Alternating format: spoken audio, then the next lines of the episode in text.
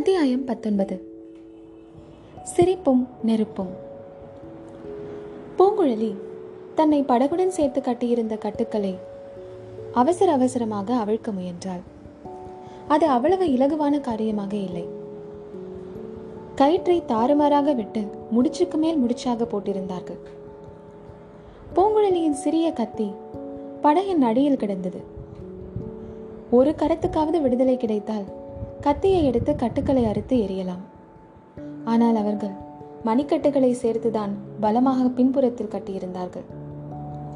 பூங்குழலி மிகவும் கஷ்டப்பட்டு குனிந்து பற்களினால் கத்தியின் பிடியை கவ்வி எடுத்துக்கொண்டாள் பற்களினால் கவ்விய வண்ணமே கத்தியை பிடித்துக்கொண்டு கயிற்றை ஓரிடத்தில் அறுத்தாள். கைகளின் கட்டு சிறிது தளர்ந்தது. ஒரு கையை மிகவும் பிரயாசையின் பேரில் கட்டிலிருந்து விடுதலை செய்து கொண்டாள். பிறகு கயிறுகளை அறுப்பது சிறிது எளிதாயிற்று. கட்டுக்களிலிருந்து முழுதும் விடுவித்துக் கொள்வதற்கு ஏறக்குறைய ஒரு நாழிகை நேரமாகிவிட்டது. இந்த சமயத்தில் ஓடைக்கரை மீது காலடி சத்தம் கேட்டது. பிறகு ஒரு நிழல் தெரிந்தது. தன்னை கட்டி போட்டவர்களில் ஒருவன்தான் திரும்பி வருகிறான் போலும். அல்லது தான் கட்டுக்களை அவிழ்த்துக்கொண்டு தப்பிவிடாமல் பார்த்துக் கொள்வதற்காக ஒருவனை பின்னால் விட்டு வைத்து சென்றிருக்கிறார்கள் போலும். அவன் தன் கண் முன்னால் தெரிந்ததும் கையில் இருந்த கத்தியை அவன் மீது எரிந்து கொன்று விடுவது என்று பூங்குழலி தீர்மானித்துக் கொண்டு அதற்காயத்தமாக கத்தியை பிடித்துக் கொண்டிருந்தாள். ஆனால் எத்தகைய ஏமாற்றம்? பூங்குழலி பூங்குழலி என்று சேந்தன் அமுதனுடைய குரல் கேட்டது. அடுத்த வினாடி அமுதனுடைய பயபிராந்தியற்ற முகம் ஓடைக்கரையின் மேலிருந்து எட்டி பார்த்தது. பூங்குழலி கத்தியை இடுப்பில் செருகிக் கொண்டாள். அமுதனும் அவளை பார்த்து விட்டான். பூங்குழலி நீ உயிரோடு இருக்கிறாயா? என்று சொல்லிக்கொண்டே பாய்ந்து ஓடி வந்தான். நான் உயிரோடு இருப்பது உனக்கு கஷ்டமாக இருக்கிறதா? வேண்டுமென்றால் உன் கையாலேயே கொன்றுவிட்டு போய்விடு. ஆனால் அவ்வளவு தைரியம் உனக்கு எங்கிருந்து வரப்போகிறது? என்றாள் பூங்குழலி.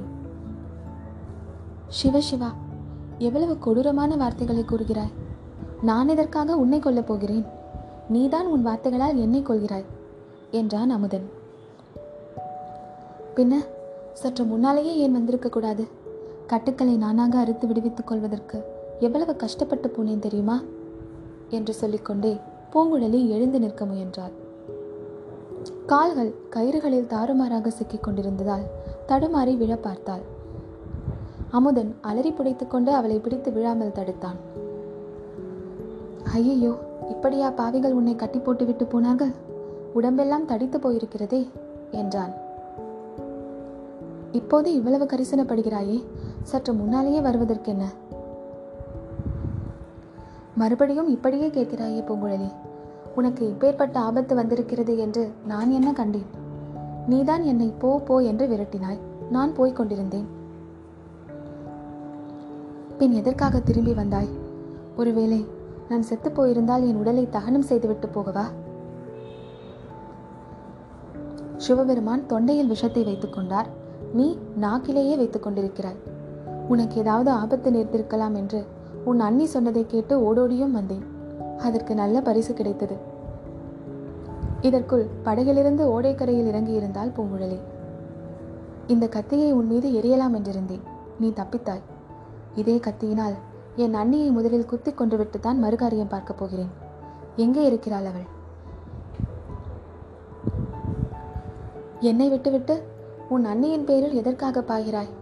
அவள் பேரில் எதற்காக இத்தனை கோபம்? உன்னை பற்றி எனக்கு அவள் சொன்னது குற்றமா? அமுதா அவள்தான் என் அத்தையை காட்டிக் கொடுத்தவள். புதர் மறைவில் அவள் யாருடனோ ரகசியமாக பேசிக் கொண்டிருந்ததை நீ கூடத்தான் பார்த்தாயே? என்றாள் பூங்குழலி. நீ நினைப்பது தவறு பூங்குழலி. உன் அண்ணி யாருடன் என்ன ரகசியம் பேசிக் கொண்டிருந்தாலோ உன் அத்தையை அவள் காட்டிக் கொடுக்கவில்லை. அது மட்டும் நிச்சயம். உன் அத்தையை பலாத்காரமாக பிடித்து கொண்டு போனவர்கள் உன் அண்ணியையும் மரத்தோடு சேர்த்து கட்டி போய்விட்டார்கள் அவளுடைய தலையில் அடித்து காயப்படுத்தி விட்டும் போய்விட்டார்கள் அமுதா இது என்ன வேடிக்கை? நம்புவதற்கு முடியவில்லையே. உன்னை அவள் ஏமாற்றியிருக்கிறாள். நல்லது. நீ ஏன் திரும்பி வந்தாய்? அண்ணியை எந்த இடத்தில் பார்த்தாய்? எல்லாம் விவரமாக சொல்லு என்று பரபரப்புடன் பூங்குழலி கேட்டாள். சேந்தன் அமுதன் அவ்வாறே விவரமாக கூறினான். அவன் தஞ்சாவூர் செல்லும் சாலையில் போய்க் கொண்டிருந்தான். பூங்குழலியை பிரிந்து போக மனமில்லாமல் தயக்கத்துடன் தான் போய்க் கொண்டிருந்தான். அப்போது பக்கத்து காட்டிலிருந்து ஏதோ கூச்சலும் அலறும் குரலும் கேட்டன. பலர் விரைந்து நடந்து வரும் சத்தமும் கேட்டது. சேந்தன் அமுதன் சாலை ஓரத்து மரம் ஒன்றின் பின்னால் மறைந்து கொண்டான். கையில் வேல் பிடித்த வீரர்கள் ஏழெட்டு பேர் காட்டு வழியாக திருதிருவென்று நடந்து வந்து ராஜபாட்டியில் பிரவேசித்தார்கள். அவர்களுக்கு மத்தியில் ஒரு பெண் பிள்ளை இருப்பது போல தோன்றியது. மனிதர்களிடையில் சற்று இடைவெளி தெரிந்தபோது மத்தியில் இருந்தவள் பூங்குழலியின் அத்தை மாதிரி தோன்றினாள். அவள் அத்தையாக இருக்க முடியாது அது தன்னுடைய மனப்பிரமை என்று சேந்தன் அமுதன் எண்ணிக்கொண்டான். அந்த வீரர் கூட்டம் சென்ற பிறகும் காட்டுக்குள்ளிருந்து ஒரு பெண் பிள்ளையின் கூக்குரல் கேட்டுக்கொண்டே இருந்தது. சேந்தன் அமுதன் முதலில் நமக்கு எதற்கு வம்பு? நம் வழியே நாம் போய்விடலாமா? என்று நினைத்தான். ஆனாலும் மனது கேட்கவில்லை. யார் அலறுவது? என்று பார்த்து தன்னால் ஏதாவது உதவி செய்யக்கூடுமானால் செய்யலாம் என்று எண்ணி கூக்குரல் வந்த திசையை நோக்கி போனான். அங்கே ராக்கம்மாள் மரத்தில் கட்டப்பட்டிருந்ததைக் கண்டான். அவள் தலையிலிருந்து ரத்தம் வழிந்து முகமெல்லாம் ஒரே கோரமாக இருந்தது. அமுதனுக்கு அருகில் நெருங்கவே பயமாக இருந்தது.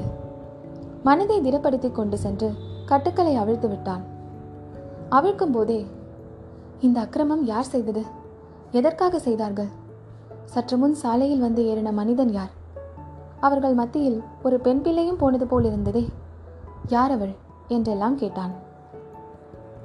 ஆம் தம்பி அவர்கள் உன் பெரியம்மாவைத்தான் கட்டி இழுத்து கொண்டு போகிறார்கள். அதை தடுப்பதற்கு நான் முயன்றேன். அதற்காக தான் என்னை இப்படி அடித்து கட்டிவிட்டு போனார்கள். உன் மாமன் மகளும் பெரியம்மாவும் படகிலேறி போய்க் கொண்டிருந்தார்கள். படகிலிருந்து தான் பெரியம்மாவை கட்டி எடுத்து வந்தார்கள். பூங்குழலியின் கதி என்ன ஆயிற்றோ தெரியவில்லை. ஓடிப்போய் பார் என்றாள். சேந்தன் அமுதன் திருக்கிட்டு பூங்குழலியை தேடி புறப்பட்டான். அச்சமயம் ராக்கம்மாள் கொஞ்சம் பொறு தம்பி. பூங்குழலியும் அந்த ஊமை பிசாசும் படகில் ஏறி எங்கு புறப்பட்டார்கள்?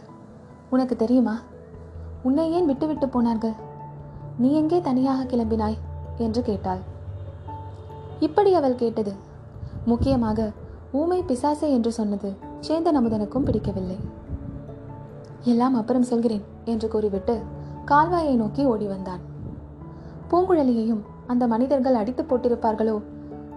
ஒருவேளை கொன்றிருப்பார்களோ? என்ற பதைப்பதைப்புடன் வந்தான். பூங்குழலி உயிரோடு இருப்பதையும் இரத்த காயம் இல்லாமல் இருப்பதையும் பார்த்ததும் அவனுக்கு ஆறுதல் உண்டாயிற்று. இந்த விவரங்களை கூறிவிட்டு பூங்குழலி இப்போது என்ன சொல்கிறாய்? உன் அண்ணியின் பேரில் நீ கோபித்துக் கொண்டது தவறுதான் அல்லவா? என்று சேந்தன் அமுதன் கேட்டான். நீ சொல்வதை கேட்டால் அப்படித்தான் தோன்றுகிறது. அவளை எந்த இடத்தில் விட்டுவிட்டு வந்தாய்? அங்கே போய் பார்க்கலாம். வா என்றாள் பூங்குழலி. அவள் அங்கேயே இருப்பாள் என்பது என்ன நிச்சயம்? அங்கே இல்லாவிட்டால் அக்கம் பக்கத்தில் இருப்பாள். இல்லாவிடில் நம்மை தேடிக்கொண்டு வருவாள். அமுதா நானும் என் அத்தையும் படகில் ஏறி எங்கே புறப்பட்டோம் என்று அண்ணி கேட்டாள் அல்லவா? ஆம் கேட்டாள். நீ அதற்கு மறுமொழி சொல்லவில்லையே நிச்சயம்தானே? நிச்சயம்தான் பூங்குழலி. ஊமை பிசாசை என்று அவள் சொன்னதும் எனக்கு உண்டான அருவறுப்பினால் மறுமொழி சொல்லாமலே வந்துவிட்டேன். இனிமேல் நல்ல வார்த்தையாக கேட்டாலும் சொல்லாதே அமுதா. நாங்கள் எங்கே புறப்பட்டோம் என்பதை அவள் ஏன் தெரிந்து கொள்ள விரும்புகிறாள்? அதற்கு ஏதோ காரணம் இருக்க வேண்டும் அல்லவா? அமுதா அத்தையை பிடித்து கொண்டு போனவர்களுக்கும் அன்னிக்கும் தொடர்பு இல்லை என்று நிச்சயமாக சொல்ல முடியாது. அன்னியின் மூலமாக அவர்கள் உளவறிந்து கொண்டு தங்கள் காரியம் முடிந்ததும் அவளை அடித்து கட்டி போட்டு விட்டு போயிருக்கலாம். அப்படி இல்லாவிட்டாலும் அண்ணி வேறு ஏதோ துர்நோக்கத்துடன் தான் எங்களை தொடர்ந்து வந்திருக்க வேண்டும். ஆகையால் அவளுடன் ஜாக்கிரதையாகவே நடந்து கொள். முழுவதும் அவளை நம்பி மோசம் போய்விடாதே. பூங்குழலி உன் அண்ணியின் சன்னிதானத்தில் உன் அண்ணன் ஊமையாக இருந்து விடுவான் என்று சொல்லியிருக்கிறாய் அல்லவா? அதுபோலவே நானும் இருந்து விடுகிறேன்.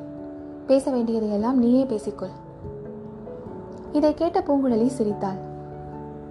உன் சிரிப்பு என் செவிகளுக்கு இன்னமுதாக இருக்கிறது. திருநாவுக்கரசரின் தேவார பதிகத்தைப் போல் இனிக்கிறது என்றான் அமுதன். ஏதோ தவறி சிரித்து விட்டேன். அதை கேட்டு ஏமாந்து விடாதே. என் உள்ளத்தில் அனல் பொங்குகிறது. நெஞ்சில் நெருப்பு பற்றி எரிகிறது. நெஞ்சின் தாபத்தை தணிப்பதற்கு இறைவனுடைய கருணை வெள்ளத்தை காட்டிலும் சிறந்த உபாயம் வேறில்லை பூங்குழலி என்றான் சேந்தன் அமுதன்.